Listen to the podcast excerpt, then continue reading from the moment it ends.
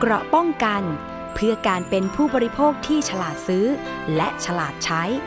ในรายการ ภูมิคุ้มกัน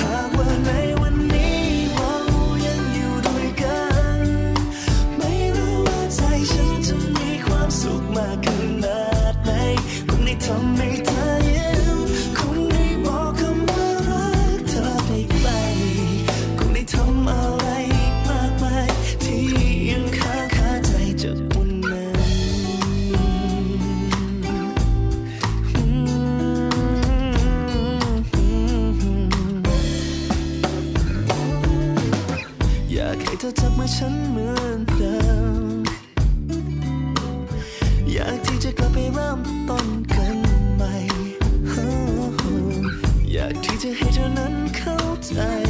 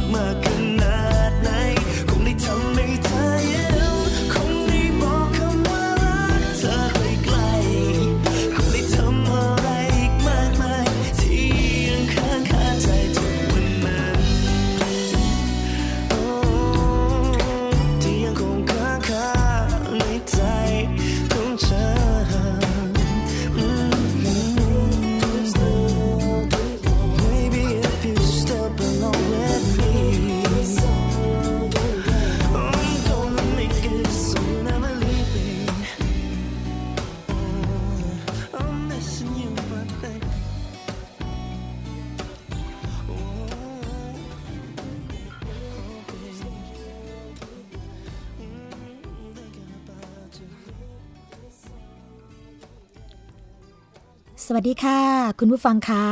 กลับมาพบกับรายการภูมิคุ้มกัน รายการเพื่อผู้บริโภคกันอีกครั้งหนึ่งแล้วนะคะ วันนี้ตรงกับวันอังคารที่ 5 เมษายน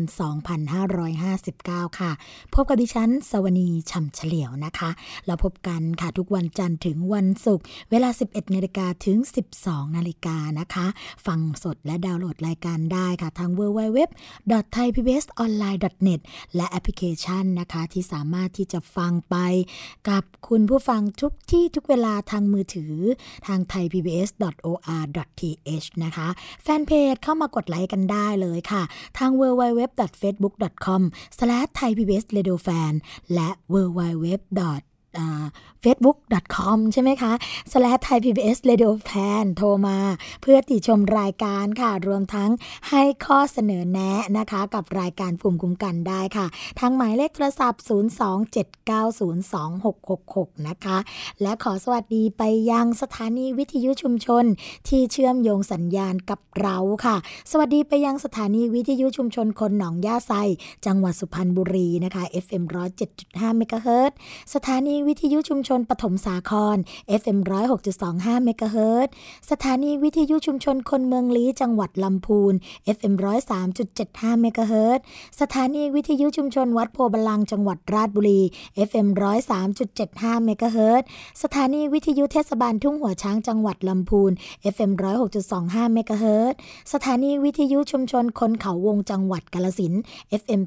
89.5เมกะเฮิรตค่ะแหมมาเริ่มต้นรายการนะคะก็เล่นเอางงไปว่า เอ๊ะเราจะแนะนำว่าจะฟังได้ที่ไหนกันบ้างนะคะ เพราะว่าช่องทางที่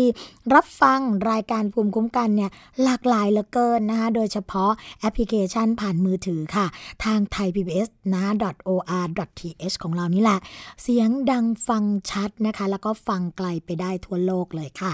สำหรับวันนี้นะคะ รายการภูมิคุ้มกันก็มีประเด็นดีๆ มานำเสนอกับคุณผู้ฟังอีกเช่นเคย โดยเฉพาะประเด็นที่กำลังติดตามอยู่ในตอนนี้นะคะ เราจะมาพูดกับ ผู้เชี่ยวชาญที่ทำงานด้านการสืบสวนสอบสวนอุบัติเหตุนะคะ แล้วก็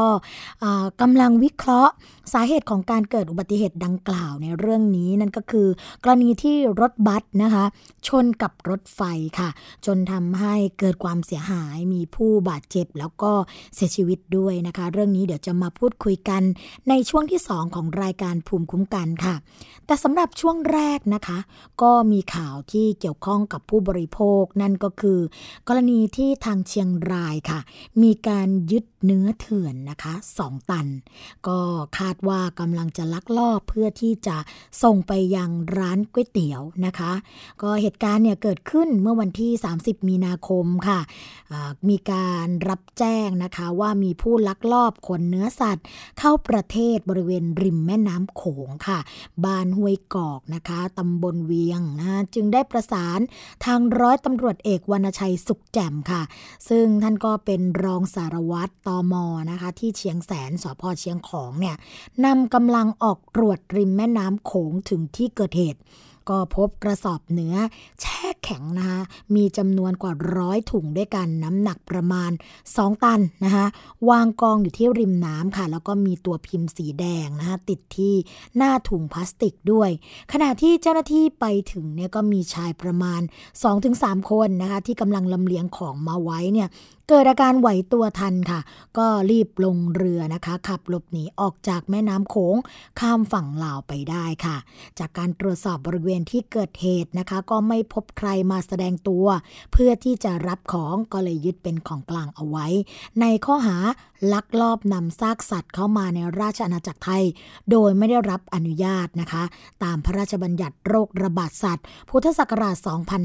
2558 ค่ะ แล้วก็ผิดตามพระราชบัญญัติศุลกากร พุทธศักราช 2469 ด้วยนะคะ ซึ่งต่อมาช่วงเวลาประมาณ 2 ทุ่มของวันเดียวกันนะคะ นายประเสริฐเศรษฐยะค่ะ ซึ่งเป็นหัวหน้าด่านกักกันสัตว์เชียงรายนะคะ ก็เข้ามาตรวจสอบ ก็ปรากฏว่าเป็นเนื้อโคแช่แข็งไม่ปรากฏแหล่งผลิต เป็นสินค้านะคะที่แช่แข็งผ่านแดน แต่ว่าผู้ลักลอบเนี่ยก็ย้อนกลับมาขายในประเทศไทย มูลค่าทั้งหมดประมาณ 6 0 0 0 0 0 บาทนะคะเมื่อนำเข้าไปดำเนินการตรวจสอบเนี่ยก็คิดว่าน่าจะส่งไปขายตามร้านก๋วยเตี๋ยวร้านอาหารแล้วก็มินิมาร์ทด้วย ซึ่งตรงนี้เนี่ยก็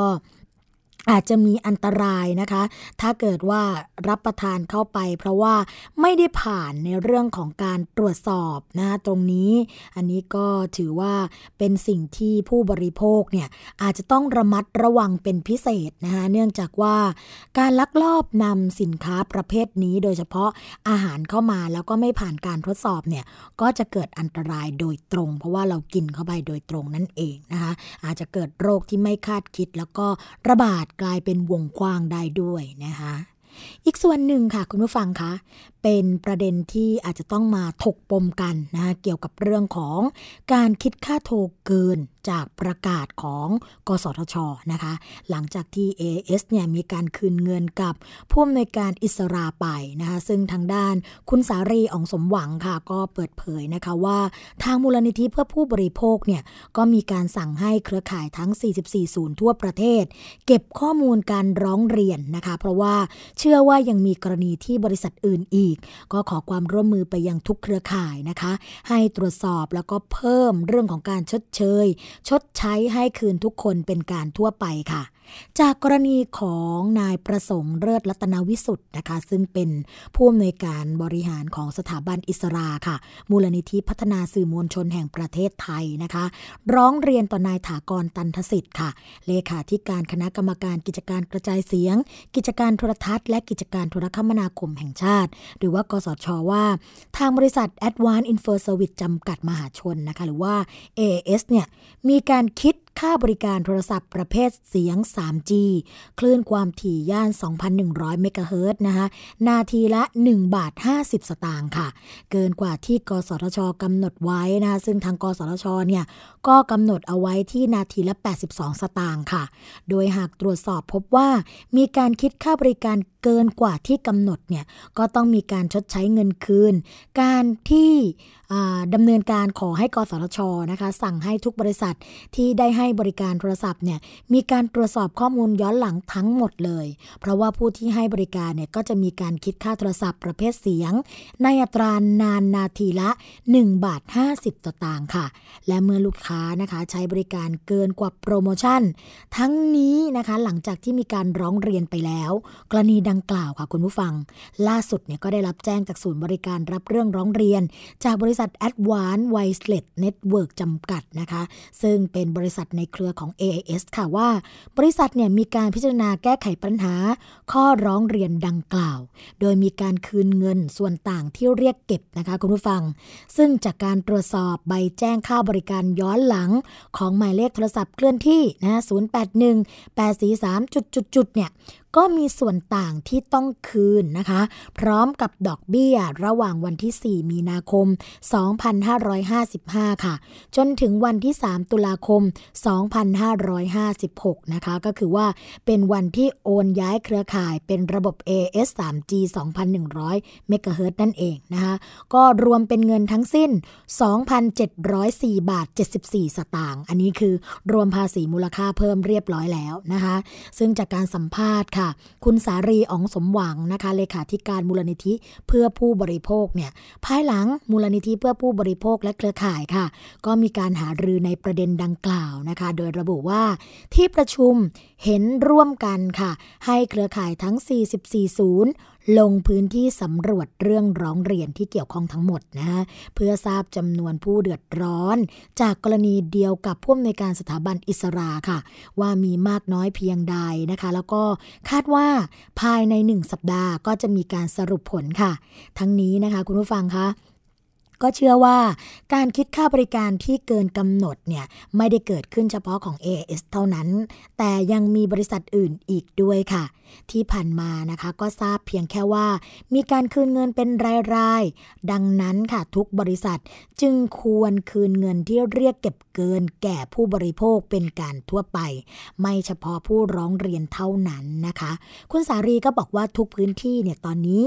มีระบบในการจัดเก็บข้อมูลเรื่องร้องเรียนอยู่แล้ว แต่จำนวนเนี่ยไม่ใช่ประเด็นสำคัญค่ะคุณผู้ฟัง โดยกรณีการร้องเรียนของนายประสงค์นะคะคือผู้อำนวยการที่สถาบันอิสลาเนี่ยที่เกิดขึ้นชัดเจน เป็นเพียงรายเดียว แต่ก็คงเกิดกับอีกหลายคนนะคะ บางคนไม่รู้ เพราะว่าไม่เคยตรวจสอบ แต่คนที่รู้และร้องเรียนเนี่ยก็จะได้รับการแก้ไขเป็นรายๆ ทั้งที่ควรที่จะจัดการเป็นการทั่วไปนะคะ คุณสารีก็กล่าวดังกล่าวแบบนี้นะ ซึ่งถ้าเกิดเป็นในส่วนของการดำเนินการแก้ไขตรงนี้นะคะคุณผู้ฟังคะ ก็ต้องบอกว่าการดำเนินการของ AAS เนี่ยค่ะ ก็ควรที่จะดำเนินการกับผู้บริโภคทุกราย เนื่องจากตัวผู้บริโภคเองนะคะ ก็ต้องได้รับความคุ้มครองที่เท่าเทียมกัน อีกอย่างหนึ่งนะคะ คุณผู้ฟังคะนอกจากจะเป็นปัญหา เรื่องของการคิดค่าบริการ 3G ระบบเสียงเนี่ยเกินกว่าที่กฎหมายกำหนดแล้ว ก็ยังมีผู้บริโภคหลายรายนะคะ ที่มีความกังวลใจหรือว่าคับข้องใจ เกี่ยวกับเรื่องของการคิดค่าบริการของค่ายโทรศัพท์มือถือ บางค่ายนะคะที่มีการเรียกเก็บค่าบริการที่สูงเกินกว่าที่เคยจ่ายต้องใช้ว่าที่เคยจ่ายนะคะ เช่น บางเดือนมีการเสียค่าบริการเดือนละประมาณ 1,500 บาท แต่ว่าเดือนถัดมาค่ะ คิดค่าบริการอยู่ที่ 3,000 บาทถึง 4,000 บาทนะคะ อันนี้อาจจะต้องมีการตรวจสอบกันด้วย แล้วก็แจ้งไปยังที่หน่วยงานที่เกี่ยวข้องนะคะหน่วยงานที่เกี่ยวข้องมีอะไรบ้างคุณผู้ฟัง หน่วยงานแรกก็คือตัวผู้ประกอบการนั่นเองนะคะหากผู้บริโภคพบว่า เรามีการใช้บริการนะคะโทรศัพท์มือถือแล้ว มีค่าบริการที่สูงเกินจริง อย่าเพิ่งจ่ายนะคะ ให้ทำเรื่องทัดท้วงไปก่อน ว่าค่าบริการที่สูงเกินไปตรงนี้เนี่ยทางบริษัทจะชี้แจงอย่างไรบ้าง เป็นค่าดำเนินการหรือว่าเป็นการเรียกเก็บใช้บริการอะไรบ้างนะคะทางบริษัทก็จะมีการตอบโต้มาอย่างตัวผู้บริโภค เพื่อให้ผู้บริโภคทราบนะคะว่าการเรียกเก็บแบบนี้เนี่ยเป็นค่าบริการอย่างใด ถ้าเกิดผู้บริโภคเห็นว่าค่าบริการที่ทางบริษัทเรียกเก็บไม่ถูกต้องนะคะก็จะต้องทำ โต้แย้งไปนะคะว่า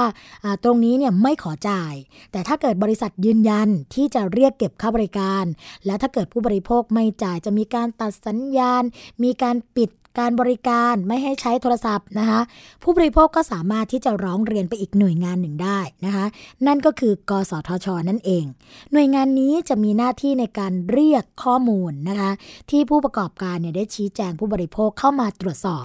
ว่าเป็นข้อมูลที่ถูกต้องหรือไม่ ระหว่างนี้ผู้บริโภคก็ยังไม่ต้องจ่ายค่าบริการ เพราะว่าอยู่ในระหว่างการตรวจสอบ และยังสามารถใช้บริการได้ตามปกตินะคะซึ่งบางครั้งเนี่ยเราก็อาจจะไม่ทราบ อาจจะไม่รู้นะคะก็จ่ายเงินไป ซึ่งถ้าเกิดว่าจ่ายไปแล้วก็อาจจะเรียกคืนได้อย่างลำบากนะคะ อันนี้ก็เป็นสิ่งที่สิทธิ ขั้นพื้นฐานที่บริโภคผู้บริโภคอาจจะต้องรู้กันนะคะ หรือว่าถ้าเกิดสงสัยว่าเออเรื่องนี้เนี่ยจะถูกแก้ไขหรือว่าจะดำเนินการแก้ไขอย่างไร แล้วก็ไม่รู้กระบวนการไม่รู้ขั้นตอนนะคะสามารถที่จะโทรไปได้ที่มูลนิธิเพื่อผู้บริโภคค่ะ จดหมายเลขโทรศัพท์กันไว้นะคะ คุณผู้ฟังคะหมายเลขโทรศัพท์ 02 นะคะ248 3737ค่ะทวนกันอีกทีนะคะ 02 2483737 ค่ะ มูลนิธิเพื่อผู้บริโภคเขาก็จะมีศูนย์รับเรื่องร้องเรียน ก็คือศูนย์พิทักษ์สิทธิผู้บริโภคนี่แหละค่ะ ให้คำปรึกษารวมทั้งข้อมูลต่างๆ ที่เกี่ยวข้องนะคะว่าผู้บริโภคจะแก้ไขปัญหาอย่างไรดี อันนี้ก็เป็นเรื่องของโทรคมนาคมค่ะ ส่วนอีกเรื่องหนึ่งค่ะ คุณผู้ฟังคะเป็นการ เตือนและก็ระวังอันตรายนะคะ หลังจากมีการบุกจับซอสปรุงรสค่ะ ยี่ห้อภูเขาทอง แล้วก็เป็นซีอิ๊วขาวตราเด็กสมบูรณ์นะคะ เรื่องนี้เนี่ยเกิดขึ้นค่ะเมื่อ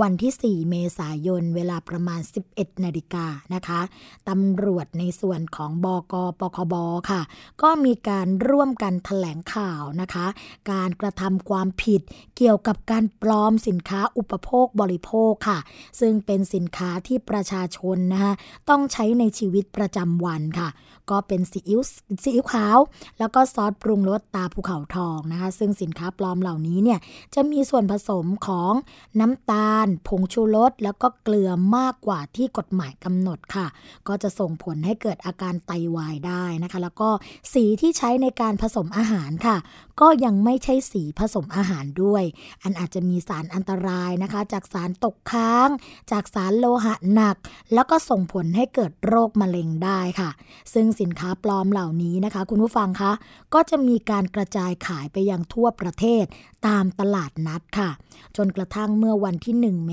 ษายนนะคะ ทางตำรวจเนี่ยก็มีการสืบทราบว่าบริเวณถนนเลียบคลอง 10 ตำบลบึงบานะคะอำเภอหนองเสือ จังหวัดประทุมธานีเนี่ยมีการลักลอบปลอมผลิตภัณฑ์อาหาร ประเภทซอส น้ำปลานะคะจึงได้นำหมายค้นศาลจังหวัดธัญบุรีค่ะ เข้าตรวจค้นโรงงานหรือว่าตรวจค้นบ้านนี้นะคะ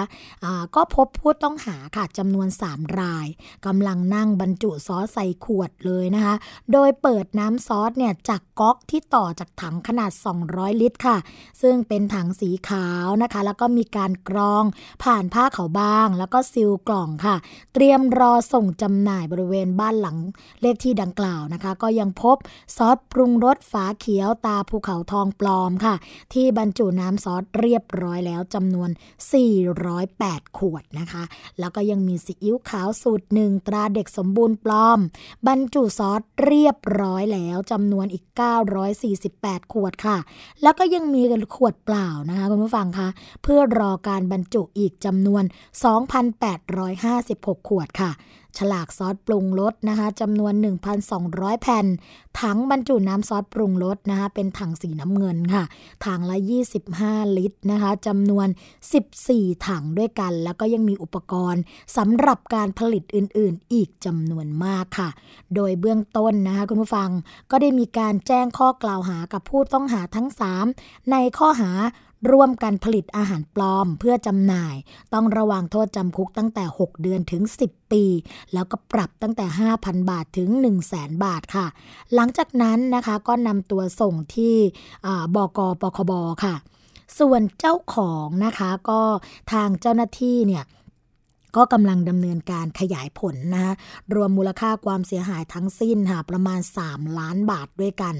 ทางด้านพลตำรวจตีประเสริฐนะคะ ซึ่งท่านก็เป็นคนที่ดำเนินการนำจับในเรื่องนี้เนี่ยก็ได้เปิดเผยค่ะว่า ข้อแนะนำในการซื้อสินค้าอุปโภคบริโภคก็คือ 1. นะคะ ฉลากต้องมีความคมชัดค่ะ ไม่ใช่ว่าเบลอนะคะ พิมพ์ไม่ติดนะ หรือว่ามีสีซีดกว่าปกติอ่าอันนี้สองนะคะ ระดับปริมาณน้ำในขวดบรรจุเนี่ย ปริมาณไม่เท่ากัน ก็ต้องดูดีๆนะคะว่าลักษณะของล็อตการผลิตเนี่ยเป็นอย่างไร ไม่ใช่ว่าเต็มบ้างนะคะ ลงมาที่ใต้ฝาเยอะบ้าง อันนี้ก็ไม่ควรนะคะอันที่ 3 ค่ะ ฝาจุกหรือว่าตราสินค้าเนี่ยความคมชัดไม่เท่ากันอะอย่างที่บอกไปแล้วนะคะ บางฝานี่ก็เบลอบ้าง บางฝาก็ชัดบ้าง อันนี้ก็ต้องระมัดระวังค่ะ ข้อที่ 4 ค่ะคุณผู้ฟัง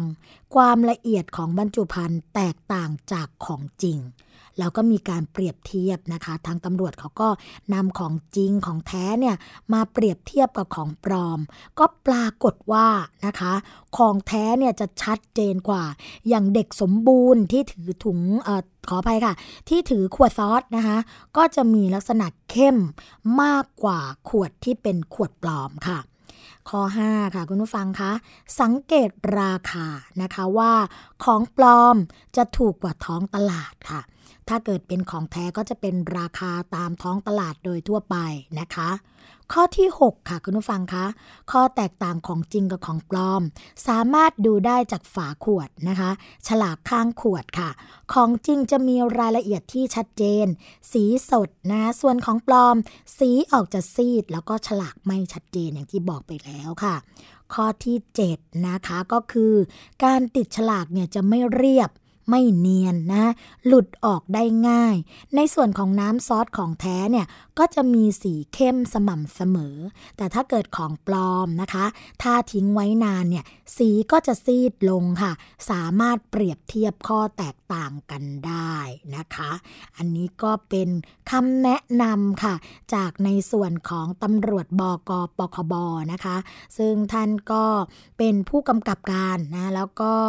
ดำเนินการไปจับกลุ่มในครั้งนี้พลตำรวจตีประเสริฐพัฒนาดีนะคะ ก็แนะนำกันมาตรงนี้เพื่อที่จะให้คุณผู้ฟังเนี่ยสามารถที่จะตรวจสอบแล้วก็เลือกซื้อสินค้าอุปโภคบริโภคที่ปลอดภัยได้นั่นเองนะคะ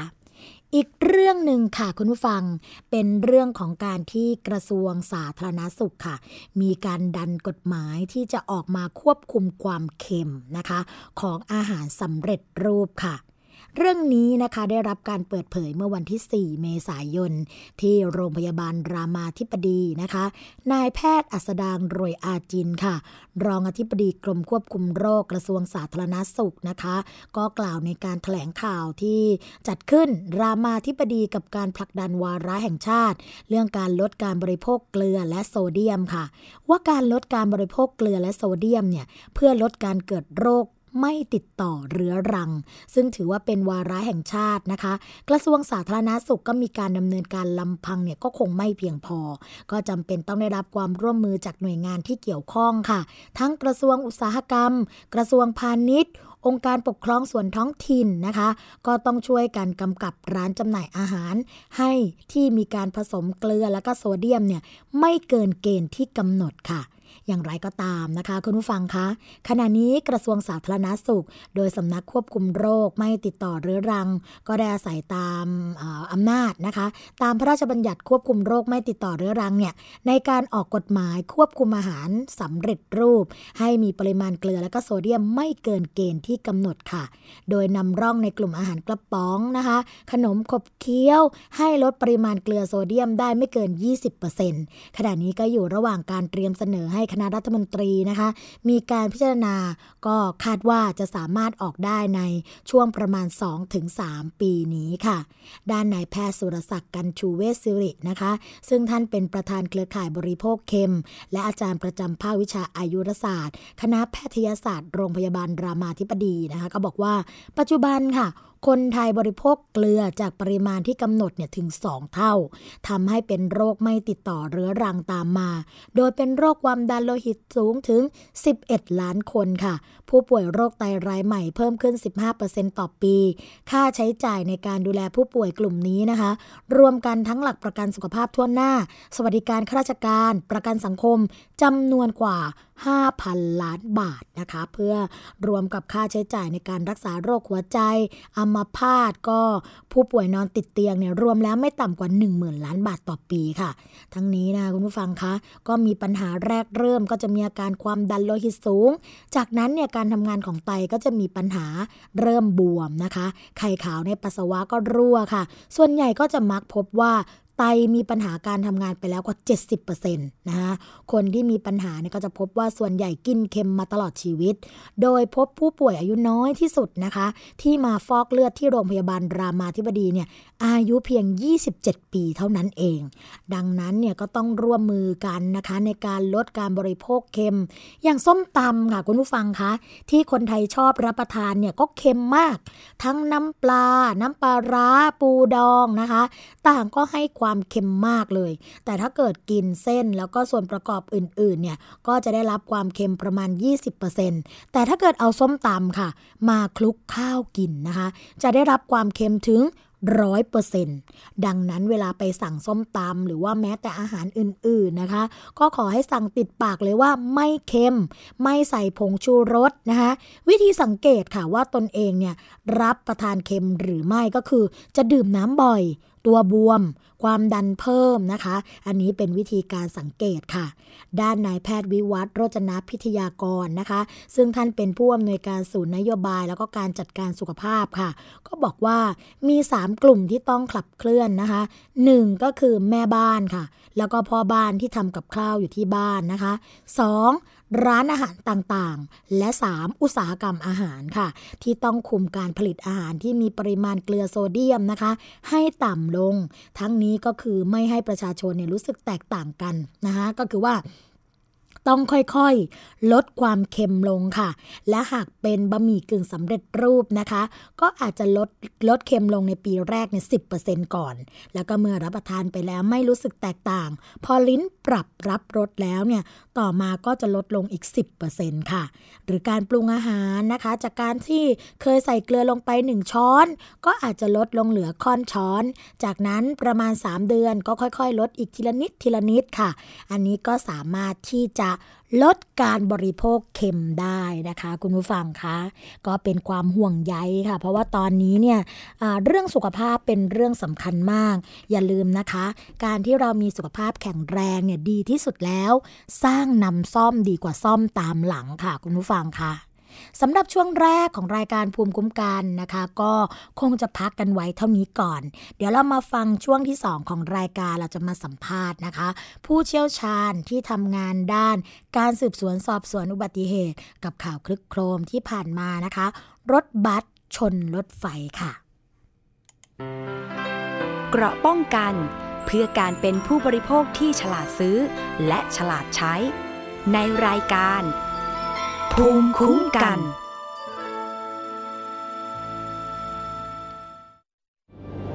มันคือภัยเงียบอันน่าสะพรึง ซึ่งคนไทยทุกคนควรรับรู้ ทุกวันนี้กรุงเทพมหานครต้องใช้กำลังคนมากมายในการเก็บขยะมากถึง 8,500 ตันต่อวัน เป็นถุงพลาสติกถึงร้อยละ 21 หรือ 1,800 ตันต่อวัน กลายเป็นกองขยะถุงพลาสติก ประมาณ 73,036 ล้านใบต่อปี ลองคิดดูว่า ถุงพลาสติกหนึ่งใบ ต้องใช้เวลาย่อยสลาย 450 ปี ที่เหลือ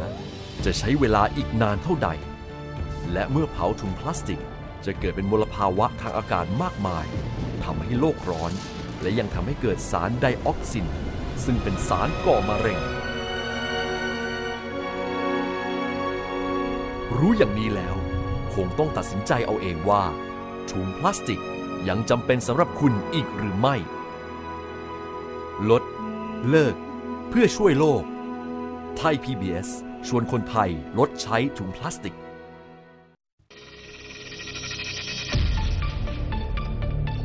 ภัยแล้งที่ผ่านมาเนี่ยเราได้ช่วยกรมชลประทานให้ท้ายใน 4 เขื่อนหลักเนี่ยมีน้ำถึง 4,000 กว่าล้าน แต่อย่างไรก็ดีก็อยากจะบอกเกษตรกรว่าน้ำที่ได้ ได้บริหารจัดการที่เหลือมาเนี่ยไม่ใช่เกษตรกรจะไปใช้ได้หมดนะครับ ก็อยากจะฝากไว้ว่า ถ้าเรามีน้ำต้นทุนอยู่น้อยเนี่ยเราก็จะทำนาปีเนี่ยไม่ได้ตามแผน คือขณะนี้ไม่ว่าจะเป็นกรมฝนหลวง กรมชลประทานกรมส่งเสริมการเกษตร กรมวิชาการเกษตรเนี่ยก็ต้องแนะนำปกติเราส่งน้ำตามความต้องการของเกษตรกร แต่ต่อไปเราจะส่งน้ำตามปริมาณน้ำที่เรามีอยู่ก็คืออุปทานนะว่าเรามีเท่านี้ เกษตรกรก็ต้องวางแผนปลูกพืชให้เหมาะสม แบ่งน้ำใช้ ปั้นน้ำใจ สู้ภัยแล้ง การรับชมไทย PBS ในวันนี้ จะไม่จำกัดอยู่แค่ช่องทางเดิมๆอีกต่อไป เพราะนอกจากช่องทางที่คุณคุ้นเคยแล้ว เรายังมีช่องทางที่หลากหลายมากขึ้น ทั้งเว็บไซต์ YouTube Facebook และโซเชียลมีเดียอื่น ๆ เลือกรับชมไทย PBS ตามช่องทางที่คุณต้องการได้แล้ววันนี้ Stay connected เชื่อมโยงถึงกันทุกที่ทุกเวลากับไทย PBS เกราะป้องกัน เพื่อการเป็นผู้บริโภคที่ฉลาดซื้อ และฉลาดใช้ ในรายการ ภูมิคุ้มกัน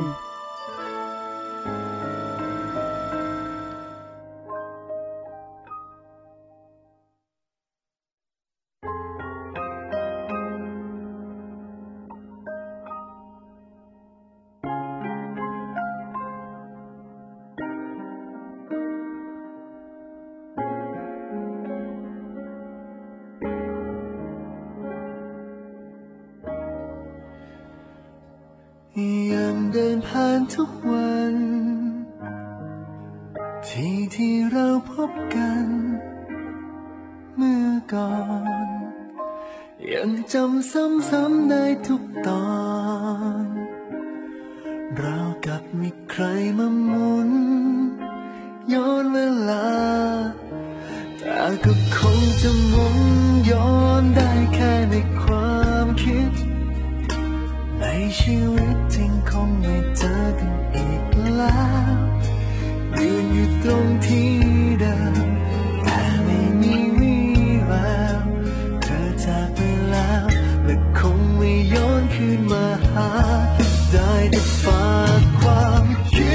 ดข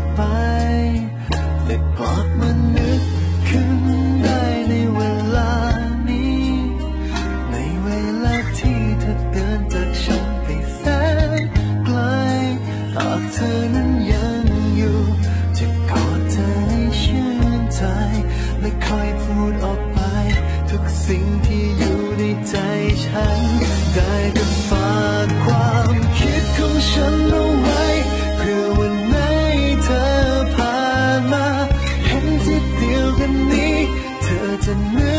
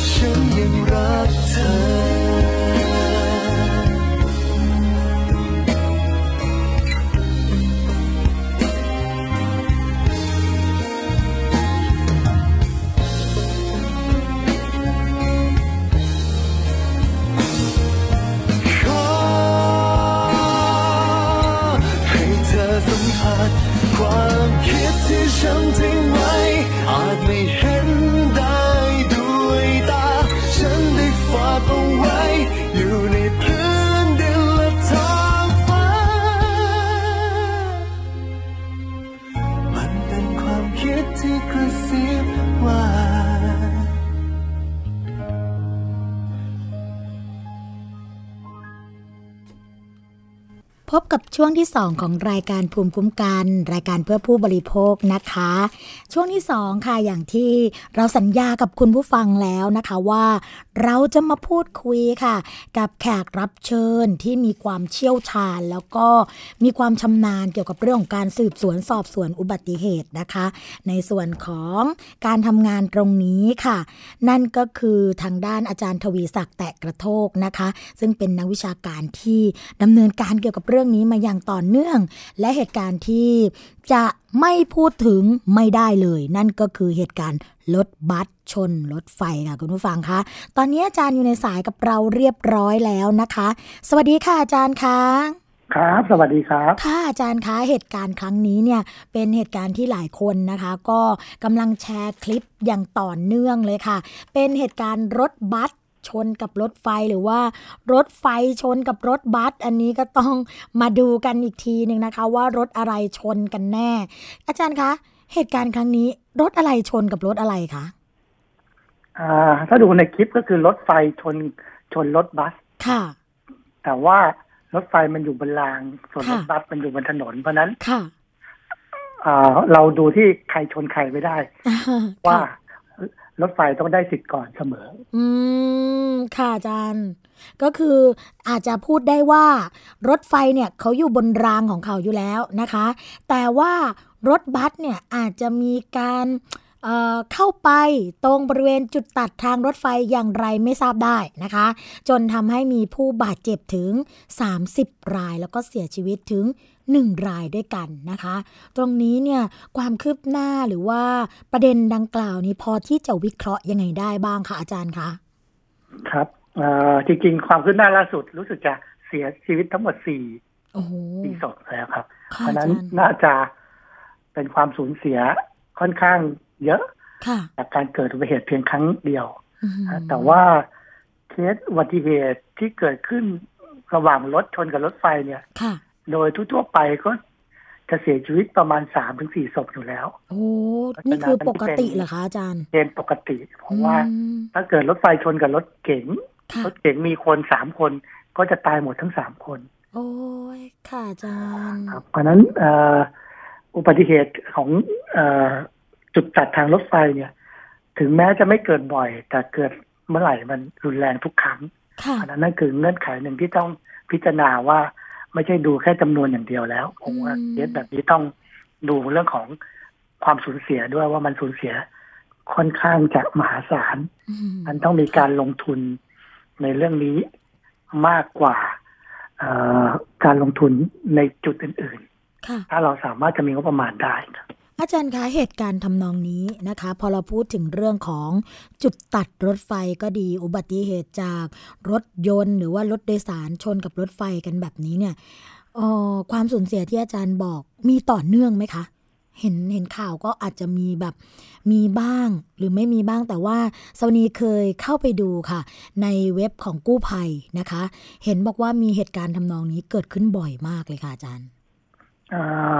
ในกรณีของอุบัติเหตุรถไฟชนที่จุดตัดเนี่ยค่ะเอ่อเราก็จำง่ายๆว่าทุกๆเทศเทศกาลไม่ปีใหม่ก็สงกรารอย่างน้อยจะมีหนึ่งครั้งอืมอ่าอาจจะเกิดแจ็คพอตช่วงเจ็ดวันปีใหม่สงกรารพอดี หรืออาจจะเกิดก่อนหน้านิดหนึ่งค่ะอันนี้ก็คือลักษณะทั่วๆไป ซึ่งก็ไม่รู้เป็นอาถรรพ์อะไรหรือเปล่าค่ะอาจารย์อ่าจะมีเคสลักษณะแบบนี้ แต่ เคสที่น่าสนใจก็คือ เคสของรถบัส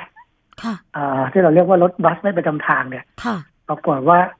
สถิติมันถี่กว่าจุดตัดทางรถไฟเยอะเลยเหรอคะอาจารย์ หมายถึงครับว่าทั้งที่เป็นข่าวแล้วก็ไม่เป็นข่าว แต่ว่าเกิดเหตุลักษณะแบบนี้เยอะมากกว่ารถปกติเหรอคะอาจารย์ ครับ ก็คือถึงแม้มันส่วนใหญ่เคสลักษณะแบบนี้จะเป็นข่าวค่ะเนื่องจากว่า มันมีความรุนแรงที่ปรากฏได้ชัดเจนอืมหรือว่ารถคันหนึ่งเนี่ย มีคนอยู่บนรถยี่สิบสามสิบคนค่ะอาจารย์เพราะนั้นเพียงแค่เกิดอุบัติเหตุนิดเดียว มันจะมีคนเจ็บแน่นอน แล้วก็อย่างที่บอกว่า เวลาเกิดอุบัติเหตุกับรถโดยสารไม่ประจำทางลักษณะแบบนี้เนี่ยค่ะความเสี่ยงที่จะมีความสูญเสียก็จะสูงตามไปด้วยอืมอย่างเคสจุดตัดทางรถไฟนี่ก็จะเห็นได้ว่าเสียชีวิตถึงสี่คนค่ะอาซึ่งจารย์เป็น คนที่อยู่ในรถบัสหมด ในส่วนของรถไฟไม่เป็นอะไรเลยอืมเพราะฉะนั้น การเดินทางด้วยรถโดยสารไม่ประจำทางเนี่ย จึงเป็นการเดินทางที่มีความเสี่ยงสูง เพราะฉะนั้นตัวคนขับรถโดยสารต้องมีความรับผิดชอบสูงค่ะมีความเชี่ยวชาญสูง แล้วก็มีทักษะในการตัดสินใจที่สูงอันนี้คือสามสูงที่จะต้องมี แต่ว่ารถจะต้องต่ำก็คือไม่ควรจะเป็นรถที่มีขนาดสูง ค่ะ อาจารย์คะ อันนี้พอที่จะเอ่อคาดเดาหรือว่าคาดการณ์ได้ไหมคะว่า อาจจะเกิดจากความไม่ชำนาญของตัวคนขับด้วยอะค่ะ ถึงได้เกิดเหตุการณ์ครั้งนี้อืมคิดว่าเอ่อถ้าดูจากตัวรถตัวรถเองกับรายชื่อคนขับ แล้วก็พื้นพื้นฐานเนี่ยค่ะเขาน่าจะเป็นคนที่อยู่ในพื้นที่เพราะฉะนั้นอืมน่าจะชำนาญเส้นทางตรงนั้นอยู่แล้วค่ะแต่สิ่งที่เป็นประเด็นที่เราต้องสงสงสัยก็คืออ่า ทันทีที่เราเห็นเคสนี้เนี่ย เราเราตั้งคำถามว่าทำไมที่กั้นมันถึงไม่ลง อืมค่ะอาจาทั้รงย์ที่ในรูปเนี่ย เราเห็นชัดเจนว่าตรงนี้เป็นจุดตัดทางรถไฟที่มีเครื่องกั้น ค่ะ แต่ว่าไม่เกิดเอ่อไม่มีเครื่องไม่มีที่กั้นรถเอ่อรถบัสคันนี้ก็เลยค่อย ๆ ขยับอืมแล้วก็เข้าไปในส่วนที่เป็นรางรถไฟค่ะ ครับ แล้วรถไฟก็เอ่อวิ่งมาด้วยความเร็วรถไฟจนก็วิ่งชมานกันซึ่ง รถไฟทั่วๆไปมันไม่เหมือนรถยนต์ก็คือไม่ใช่เหยียบเบรกแล้วมันเบรกเลยค่ะเนื่องจากว่ามันมีขบวนตามหลังมาด้วย ถ้าเบรกกับพันทันทีเนี่ยข้างหลังมันก็จะผลักให้ข้างหน้าเนี่ยหลุดออกจากรางได้อืมเพราะฉะนั้นระยะในการหยุดบางที อาจจะใช้ระยะ500ถึง600เมตร เป็นอย่างน้อยอืมครับจึงบอกว่ารถไฟเนี่ยถ้าวิ่งอยู่บนรางเนี่ย เขาได้สิทธิ์เสมอค่ะเพราะเขาต้องใช้ระยะในการหยุดยาว ค่ะอาจารย์อ่ามันนั้นเป็นหน้าที่ของคนขับรถบัส หรือว่าคนขับรถเก๋งที่จะผ่านจุดตัดที่จะต้องทำตามกฎหมายที่กำหนดไว้ชัดเจน ซึ่งกฎหมายมันกำหนดไว้ว่า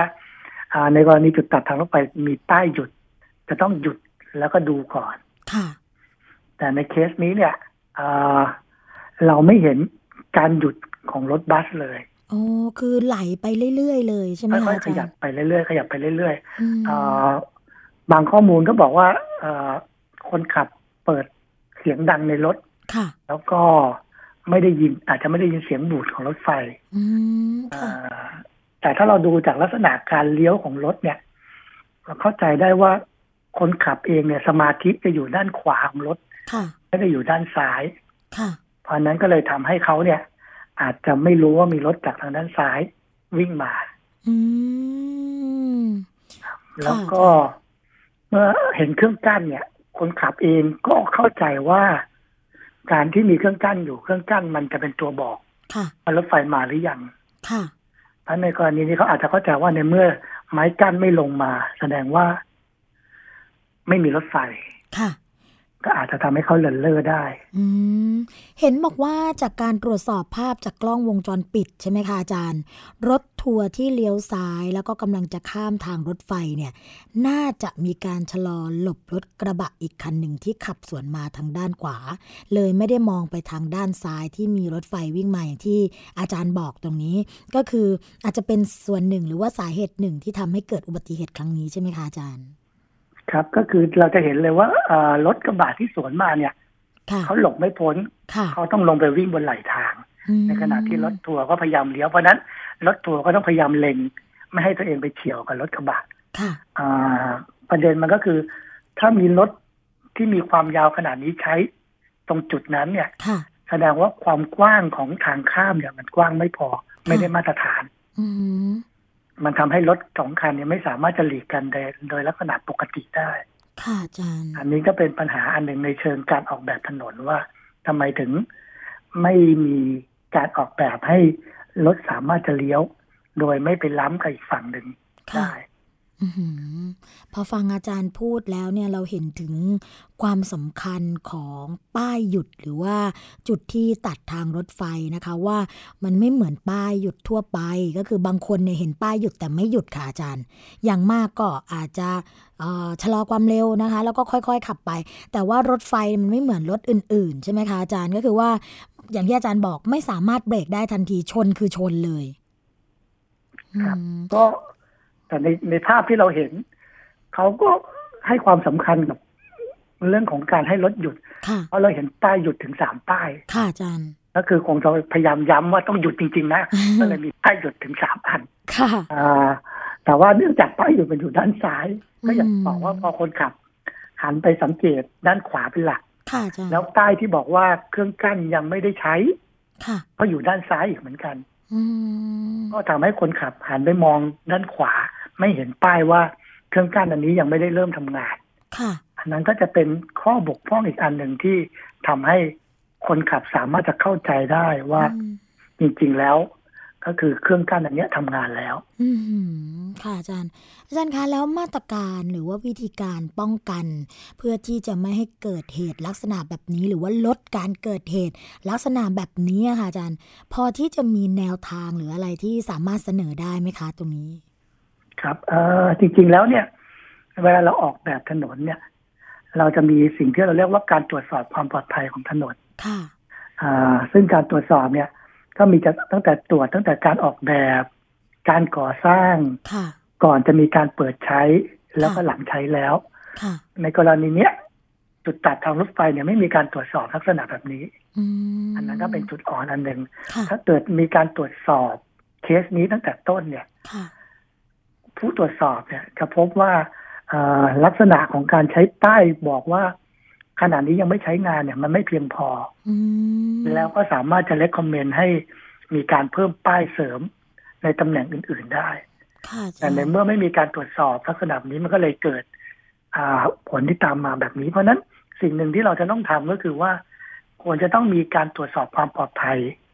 บริเวณจุดตัดทางรถไฟทุกจุดค่ะ แล้วก็ตั้งแต่ขั้นตอนออกแบบก่อสร้างก่อนเปิดใช้แล้วก็หลังจากใช้ไปแล้ว ต้องมีการตรวจละเอียดมาก เพราะว่าจุดตัดทางรถไฟของบ้านเราเนี่ย มีประมาณห้าร้อยกว่าจุดค่ะอาจารย์เพราะฉะนั้นควรจะมีมีการกำหนดให้มีการตรวจสอบลักษณะแบบนี้อย่างสม่ำเสมอ อืม ค่ะ คนในชุมชนหรือว่าในส่วนของการเฝ้าระวังจากชุมชนนะคะอาจารย์ สามารถที่จะลดเอ่อช่วยลดปัญหาอุบัติเหตุจากตรงนี้ได้บ้างไหมคะ ครับเอ่อจริงๆ อันหนึ่งที่เป็นมาตรการที่ได้นำไปใช้แล้วในในหลาย ๆ จังหวัดทางภาคอีสานอย่างอุดรธานีค่ะหรือว่าขอนแก่นที่ที่เกิดอุบัติเหตุจุดตัดทางรถไฟเอ่อค่อนข้างเยอะเนี่ยก็คือในช่วงเทศกาล ชาวบ้านเขาก็จะมีการจัดเวรมานั่งเฝ้าค่ะอาจารย์อ่าบริเวณจุดตัดที่ไม่มีเครื่องกั้นอืมแล้วก็คอยเป็นหูเป็นตาดูให้ค่ะอ่าอันหนึ่งที่ที่ดีอย่างหนึ่งของจุดตัดทางรถไฟก็คือ การเดินทางส่วนใหญ่จะมีเวลาที่ชัดเจนค่ะเพราะรถไฟเดินทางเป็นเวลาค่ะไม่เหมือนรถยนต์หรือว่ารถโดยสารทั่วไป เพราะฉะนั้นอืมเขาก็จะรู้แล้วว่า เดี๋ยวตีหนึ่งจะมีรถผ่านค่ะก็มายืนคอยดูแลค่ะ แล้วก็จนมั่นใจว่ารถที่วิ่งไปวิ่งมาเนี่ย ไม่เกิดเหตุ อันนี้ก็เป็นมาตรการเชิงสังคมที่ทางชุมชน สามารถจะไปดำเนินการได้ เนื่องจากว่าจุดตัดหลาย ๆ จุดในบ้านเรายังไม่มีเครื่องกั้นอยู่ ค่ะ เห็นว่ารัฐบาลกำลังจะมีงบประมาณเกี่ยวกับเรื่องนี้ เพื่อที่จะแก้ไขปัญหาอาจารย์คิดว่าสามารถที่จะอ่าดึงงบตรงนั้นเข้ามาหรือว่าแก้ไขปัญหาตรงนี้ได้มากน้อยแค่ไหนคะอาจารย์ ครับ จริงๆแล้วเอ่อ นโยบายในการแก้ปัญหาเรื่องจุดตัดทางรถไฟเนี่ยมีมาอย่างต่อเนื่องหลายปีแล้ว แล้วก็ค่ะอย่างที่บอกว่ามันมีจำนวนจุดมากก็ต้องไปทยอยตั้งงบค่ะทำไปเรื่อยๆค่ะแต่มันมีกลุ่มหนึ่งที่ยังขาดความชัดเจน เราเรียกว่าทางลักผ่านค่ะทางลักผ่านก็คือทางที่ไม่ได้อนุญาตให้ผ่านได้อืมหรือไม่ให้ตัดจากทางรถไฟค่ะกลุ่มนี้เนี่ยยังมีอยู่แล้วก็จำนวนมันก็ยังเพิ่มขึ้นอย่างสม่ำเสมอ ค่ะทั้นกลุ่มนี้จะเป็นกลุ่มที่ไม่มีการจัดการ แล้วก็ไม่รู้จะจัดการยังไงอืมตรงนั้นก็จะเป็นอันตรายที่เราจะพบว่าหลาย ๆ ครั้งอุบัติเหตุมักจะเกิดบริเวณที่เป็นทางลักผ่านแบบนี้ โอ้โห ค่ะอาจารย์ เพราะว่าตอนนี้เนี่ยวิทยุชุมชนที่เชื่อมโยงสัญญาณกับเรานะคะ ไม่ว่าจะเป็นที่สุพรรณบุรี ที่อ่าลำพูน ที่ราชบุรี หรือว่าที่กาลสินธุ์เนี่ยก็เชื่อว่าหลายพื้นที่มีจุดที่เป็นจุดตัด รถไฟแน่นอนนะคะ แล้วก็มีทางลักผ่านตรงนี้ก็คิดว่าน่าจะเพิ่มความระมัดระวัง แล้วก็ตัวสื่อเองเนี่ยก็อาจจะช่วยประชาสัมพันธ์เกี่ยวกับเรื่องนี้ กันให้มากขึ้นเพื่อความปลอดภัยของตัวผู้บริโภคนะคะ วันนี้ค่ะอาจารย์คะรายการภูมิคุ้มกันค่ะ ต้องขอขอบพระคุณนะคะ ผู้ช่วยศาสตราจารย์ ดร ทวีศักดิ์แต่กระโทกค่ะ มหาวิทยาลัยนเรศวรซึ่งเป็นผู้ที่มีความเชี่ยวชาญชำนาญนะคะ แล้วก็ทำเกี่ยวกับเรื่องนี้เนี่ยมานานเรื่องของความปลอดภัยของตัวผู้บริโภค วันนี้รายการของเราต้องขอขอบพระคุณมากเลยค่ะ อาจารย์คะครับยินดีครับค่ะ สวัสดีค่ะอาจารย์ครับสวัสดีครับค่ะ ก็เป็นสิ่งที่เอ่อผู้บริโภคหลายคนนะคะ อาจจะละเลยหรือว่ามองผ่านไปเกี่ยวกับเรื่องของความปลอดภัยตรงนี้ แต่ว่าพอเรามาฟังอาจารย์พูดนะคะ เราก็เริ่มตระหนัก แล้วก็เริ่มคิดมากขึ้นนะคะว่าเวลาที่จะใช้ทางผ่านหรือว่าจุดที่เป็นจุดตัดรถไฟเนี่ยต้องเพิ่มความระมัดระวังเพิ่มมากขึ้นเป็น 2 เท่าเลยค่ะ เพราะว่าเวลาเกิดความสูญเสียขึ้นมาเนี่ยสูญเสียมากจริง ๆ นะคะ วันนี้ค่ะรายการภูมิคุ้มกันดำเนินรายการมาจนถึงช่วงสุดท้ายของรายการแล้วนะคะ เราพบกันทุกวันจันทร์ถึงวันศุกร์ค่ะ เวลา 11นาฬิกาถึง 12นาฬิกานะคะ พบกับดิฉัน สวนีชำเฉลียว คุณชนาทิพย์ไพรพงศ์แล้วก็คุณยศพรพยุงสุวรรณนะคะ ซึ่งจะมีนานาสาระดีๆ มาฝาก กับคุณผู้ฟังกัน ฟังสดและดาวน์โหลดได้ค่ะ ทาง www.thaipbsonline.net นะคะ และแอปพลิเคชันทางมือถือทาง thaipbs.or.th นะคะ วันนี้ค่ะสวัสดีและรายการภูมิคุ้มกัน คงต้องข่าวลาไปก่อน พบกันใหม่ในวันต่อไป สวัสดีค่ะ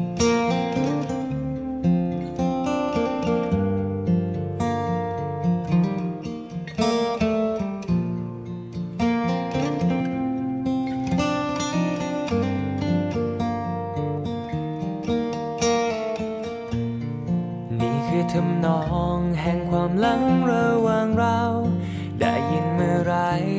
ยิ่งนึกถึงวันเก่านานนานแค่ไหน แต่เพลงนี้ของเรายังทุ่มอยู่ในใจ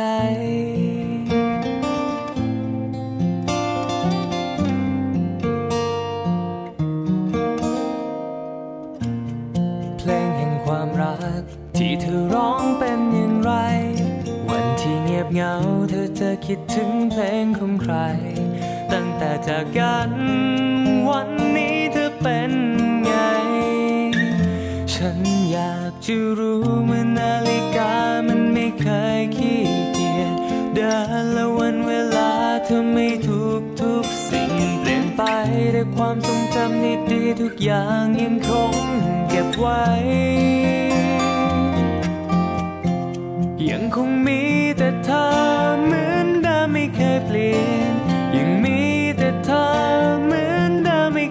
นไป ยิ่งเวลาอ้างว้างเท่าไร ในใจก็ยิ่งโหยหา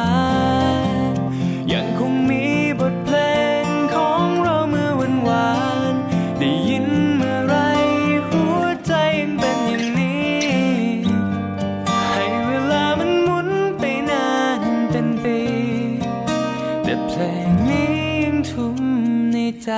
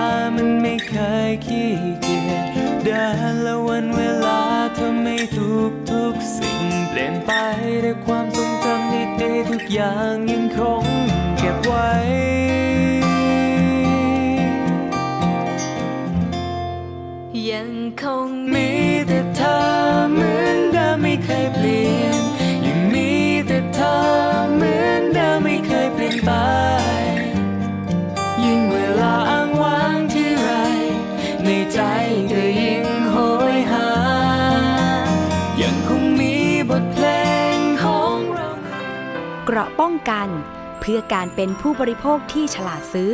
และฉลาดใช้ ในรายการ ภูมิคุ้มกัน